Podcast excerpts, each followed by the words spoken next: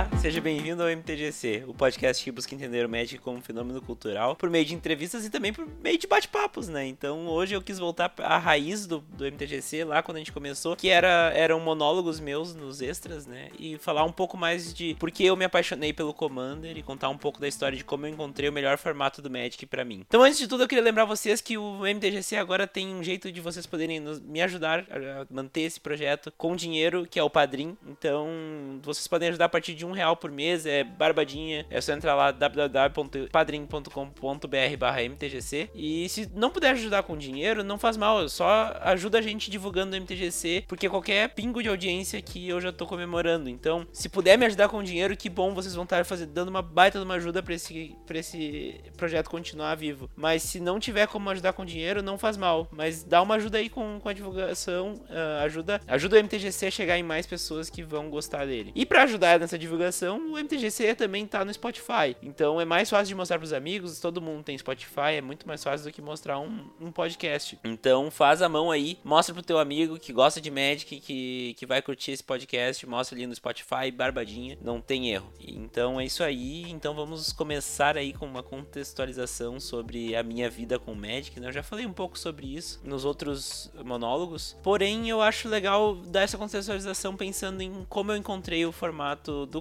Commander e como ele virou o meu formato preferido do Magic, que até hoje ele é. Bom, eu, como eu já falei outras vezes, a gente jogava Magic antigamente no recreio da escola, no asfalto, sem Protector, sem Playmatch, isso não existia, e também sem formatos. Então o Magic, a gente jogava Magic, ponto. A gente não jogava T2, a gente não jogava Modern, a gente não jogava Extended, a gente não jogava nenhum formato, a gente jogava Magic. E nessa época a gente não tinha lista de deck, não tinha nada, a gente simplesmente pegava as cartas que a gente tinha, escolhia 60, botava dentro, todas elas dentro do mesmo deck, fechava isso com uma borrachinha de dinheiro e é isso aí. Então, uh, nessa época a gente não tinha muita coisa, muita frescura, digamos assim. A gente não, não cuidava das cartas, a gente não não pensava em competitividade, a gente não pensava se o deck era melhor ou pior, a gente só queria jogar porque a gente queria se divertir. Depois disso, o Magic acabou virando, ficando em ato aqui na minha cidade, uh, não tinha loja, não tinha ninguém vendendo e não tinha ninguém jogando também. E eu acabei voltando ao Magic em 2011 para jogar Magic de novo do mesmo jeito que eu sempre joguei, né? Sem formato, nem sabia o que era um formato nessa época. E quando eu voltei em 2011, eu tive meu primeiro contato com algo mais próximo de uma loja, que foi indo no Anime Extreme, que é um evento de anime aqui no, no Rio Grande do Sul. Sul. E o mais engraçado é que eu fui no Anime Extreme não pelo anime, porque eu não, não gosto tanto de anime, mas eu fui pelo Magic, porque eu queria saber como é que era esse encontro do Magic. E lá eu,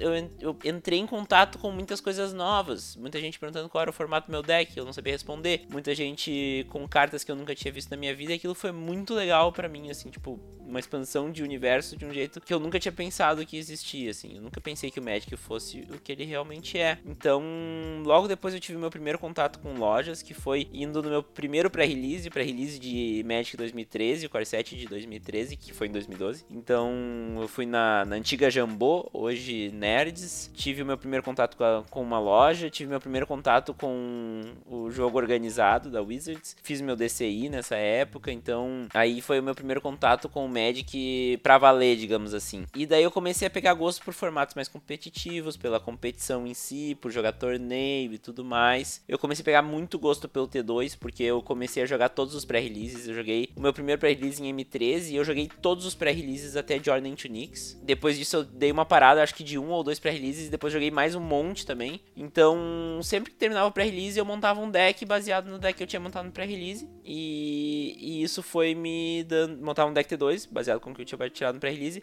E ia melhorando com o que eu ia conseguindo na mão, de novo, sem lista, sem nada. Uh, e isso era muito divertido para mim. Então eu montava decks diferentes, porque eu sempre tive esse espírito deck builder. E eu comecei a pegar gosto pelo T2 porque eu conseguia experimentar essas, essas invenções minhas. Então eu colocava elas em teste jogando alguns torneios T2 aí na, em Porto Alegre. Mas era muito difícil de me manter competitivo porque era muito difícil eu jogar muitos torneios T2. Eu não conseguia ir toda semana num Friday Night, eu não conseguia ir toda semana num torneio de sábado, porque para mim ir pra, pra um torneio eu tinha que gastar só de ônibus 20 reais, mas que eu tivesse que gastar de, de táxi até o lugar, fora perder um dia inteiro indo para Porto Alegre. Então uh, eu gostava muito do T2, eu gostava muito da competição, mas isso começou a cansar e eu, e eu nunca fui uma pessoa competitiva em nenhum tipo tipo de jogo que eu joguei. Então, eu tive um hiato de, de jogar Magic e eu conheci o Commander em 2014, que foi, digamos, a salvação, assim. Foi o, foi o momento que eu conheci o Commander e, e a minha perspectiva mudou bastante. Bom, passar um pouquinho sobre o meu histórico com o Commander aí. Eu comecei montando um Edric. Eu achei a primeira carta que me interessou. Na época eu tava super interessado pelo Simic, que era a época de Retorno à Ravnica. E eu queria montar um deck Simic. Daí eu procurei no magiccards.info, botei na pesquisa avançada e procurei por Legendary Creature e botei verde e azul. Eu achei o Edric, achei muito legal pela, pela parte política dele e tal, mas eu não entendia nada de Commander, eu nunca tinha jogado um mesão e tava ali de metido, porque tinham me falado que o, que o formato era legal. Então o que, que eu fiz? Eu peguei várias cartas que eu tinha em casa, desses pré-releases que eu tinha jogado, e montei um deck de 100 cartas com o Edric. E aí eu descobri a maravilha do, do Commander. Eu podia simplesmente abrir minha coleção, escolher algumas cartas 100 e fazer um deck. E a partir daí eu comecei a me apaixonar mais e mais pelo formato, e, e a virada de chave mesmo rolou quando eu fui no pré-release de M15 se eu não me engano. E lá tinha alguns exemplares do Commander 2013 ainda. E M15 foi em 2014, né? Porque sempre é um ano adiante o Core 7. E daí eu comprei um, um tal de deck do Derevi, da Derevi, né? E me apaixonei instantaneamente. Esse deck eu tô montando ele desde então, desde 2014. Eu digo que ele nunca tá pronto, porque a criação desse deck ele ali me, re, me, me remontou pra época em que eu jogava no recreio da escola. Por quê? Porque eu comprei um, deck pré-montado, que era como a gente fazia naquela época. E fui olhando pasta, olhando coisa, fazendo trocas por cartas que eu nem sabia que existiam antes uh, ah, para colocar dentro do deck do da Derevi. Então, uh, esse deck ele foi sendo construído de uma forma muito orgânica e de uma forma que me lembrava muito a época que eu comecei a jogar. E isso me deixava muito feliz. Que eu podia montar um deck sem pensar se ele era mais eficaz, se ele ia ganhar os jogos. Não, era um deck divertido. Só isso. Então, além disso, eu tinha uma paixão por vampiros já há um tempo, desde 2011, quando eu voltei a jogar. Então, depois do Erevi, eu montei, montei uma Olivia tribal de vampiros. Depois disso, montei uma Braids azul, a Braids adepta da conjuração, que é vários monstrões, vários Eldrazes e coisas. Depois eu comprei a Atraxa pré-construída e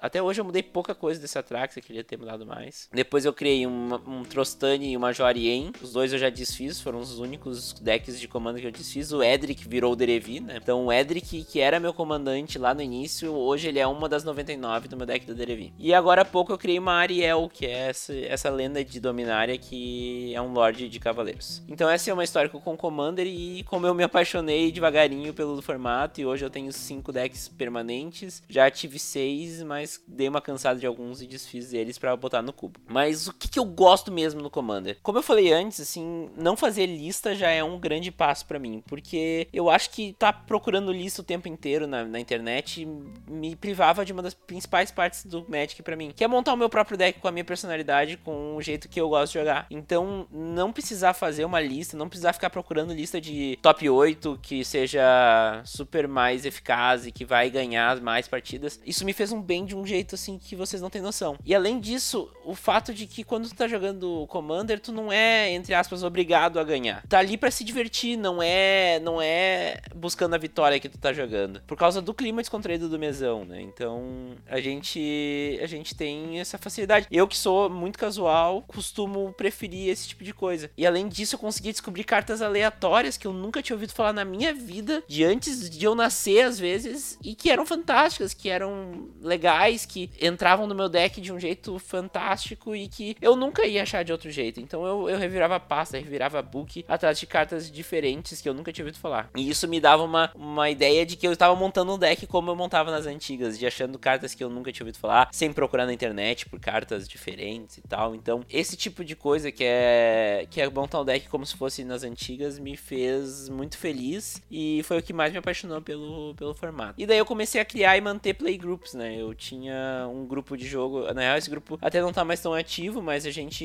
é, é porque a gente mora em cidades diferentes, mas era um grupo que a gente teve muitos anos em que a gente fez uh, a gente fez amigo secreto no final do ano, a gente se confraternizava direto e tal e foi um grupo de muitos anos que a gente ficou só jogando Commander. Hoje aqui em Montenegro nós temos Magic por causa do Commander, porque a gente jogava Commander no início, foi como a galera se engajou no jogo de novo. E outra coisa que eu gosto muito do Commander é o fato dele ser singleton, então é muito fácil de tu montar um deck porque tu só precisa de uma de cada carta, tu não precisa de quatro. Então, além de fomentar mais ainda a criatividade para montar um deck, ele facilita um pouco porque tu não precisa de quatro de uma carta cara. Então, Isso é um dos pontos altos do Commander também. E, e o Commander foi evoluindo dentro de mim pra, pra, e hoje eu acho que ele é mais um sentimento, assim, uma coisa. Eu gosto tanto do formato que para mim ele é algo que mantém o Magic vivo dentro de mim. Eu tive atos onde eu só me mantive jogando porque eu tinha decks de Commander. Eu tive fui demitido, deixei de ganhar minha renda, então tive que dar uma controlada nos gastos, não podia ficar man me mantendo jogando standard, principalmente fora da cidade como era, como era, e eu tive que me manter só jogando Commander. Era o jeito que eu tinha. Eu já tinha dois, três decks de Commander, eu tinha que me manter jogando Commander. Então, o, o Commander me manteve no Magic. Eu, eu não, não tive um hiato de verdade umas três ou quatro vezes já, porque eu me mantive jogando Commander. Eu não jogava mais nada além de Commander. Além disso, eu tenho várias amizades que já eram amigos meus, mas que eles foram, elas foram reforçadas no mesão. Tipo, de estar tá jogando com a pessoa e me divertindo com a pessoa, essa amizade se reforçou. E também reforçou meu espírito deck builder. Eu sempre gostei de montar decks. Eu, eu gosto do T2 porque eu acho que ele tem essa brecha de montar decks, groselha, assim. E o, só que o Commander é muito mais do que o T2. Ele é muito mais do que isso porque tu não quer necessariamente vencer, tu quer se divertir. Então,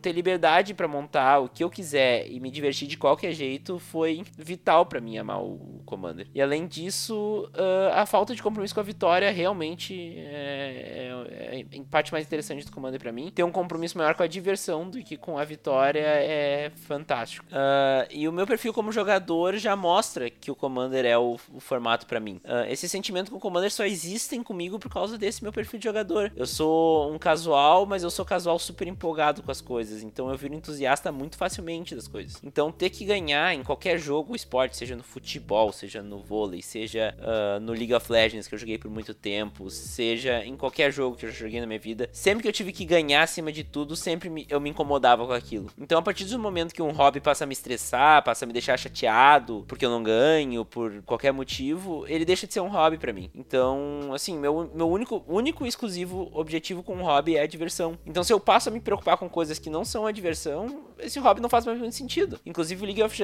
o League of Legends deixou de ser meu hobby por causa disso. Então, uh, eu não queria que o Magic tivesse o mesmo fim. Inclusive, teve uma época que eu produzi muito conteúdo no meu antigo blog sobre deixar de ser tão competitivo e passar a pensar mais na diversão. Porque a diversão é o que, o, que, o que faz o Magic ser o que é. Então, para vocês acharem um, um, formato como o Commander é para mim, o primeiro passo é identificar o perfil, né? Uh, qual o teu perfil? Os formatos diferentes, eles agradam perfis diferentes de jogadores. O Commander vai agradar o cara que é mais casual, assim como o Modern no T2 vai, vai agradar o cara que é mais competitivo. Então não fica forçando a barra com um formato que tem outro objetivo. Se tu não gosta de ser casual, se tu quer vencer a todo custo, o Commander não é para ti. Talvez tu tenha ali um deck para jogar com teus amigos, mas o Commander não é para ti. O Commander é para quem tá ali pela, pela groselha, para se divertir, para dar risada, para tomar uma cerveja enquanto joga Magic. E a, a mesma coisa vale para quem é como eu, que quer ali só se divertir e tá ali batendo cabeça nos torneios e, e se frustrando porque não consegue ganhar um torneio. Então não fica forçando a barra com formatos que têm objetivos diferentes do que é o teu o teu o teu perfil. E, e a ideia é curtir o Magic como for o melhor para ti. Então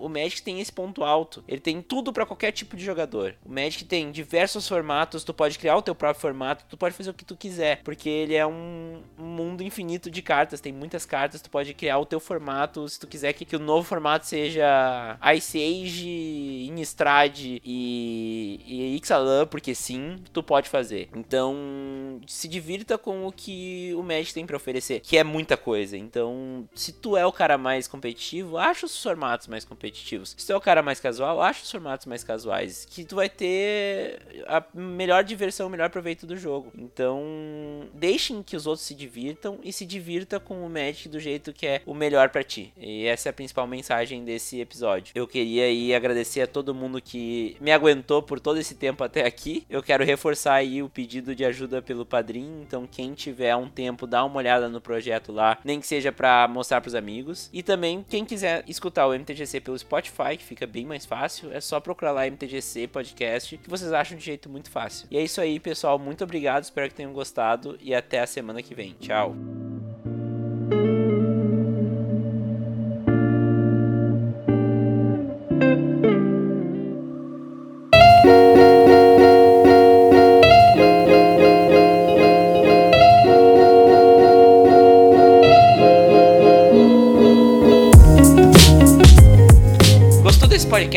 Então siga-nos nas redes sociais, facebook.com.br mtgcpodcast ou no instagram.com.br mtgccast. Siga-nos também na Twitch, lá rolam lives quase toda quinta-feira, www.twitch.tv mtgcpodcast. Quer conversar comigo? É fácil, mande um e-mail para podcast.mtgc.com.br ou me siga no Twitter, arroba Vini Weitzman, tudo na descrição do podcast. Assine nosso podcast no seu agregador e mostre para seus amigos. Um abraço a todos e tchau!